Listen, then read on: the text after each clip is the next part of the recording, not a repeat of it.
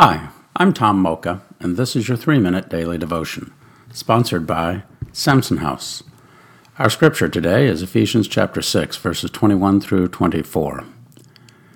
Tychicus, the dear brother and faithful servant in the Lord, will tell you everything so that you also may know how I am and what I am doing.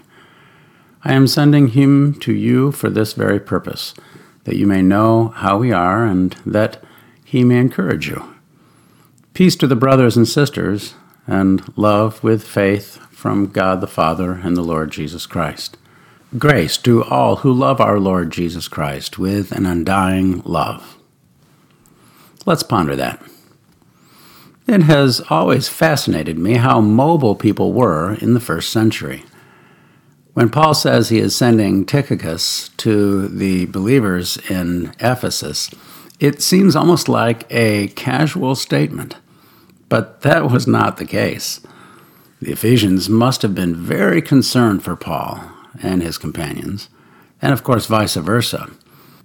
This reassurance trip would have involved walking or riding a donkey over a hundred miles, arranging for passage across the Adriatic, Ionian, Mediterranean, and Aegean seas, on a merchant ship most likely and camping out or many overnight stays in country inns.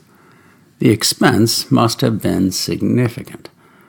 All of that to say all is well and maybe a few stories. Phew! However, what Paul doesn't say is the very letter he is writing is to be delivered by Tychicus. That explains the importance of the trip. In the first century, most travelers carried with them letters and documents from friends, family, and commercial concerns. It was common for someone planning a trip to let others know of the plans so that they could send along with them important communiques. Time frames between communications often spanned months, if not years. In our present context of the internet and cell phones, that's hard to imagine. So it's no wonder Paul ends this letter with heartfelt wishes like peace and love.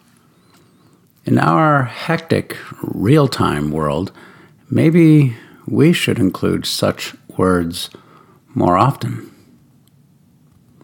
How can we pray about that? So, Let's purpose ourselves to speak peace and love to others and pray for the same. Thanks for listening and have a great day.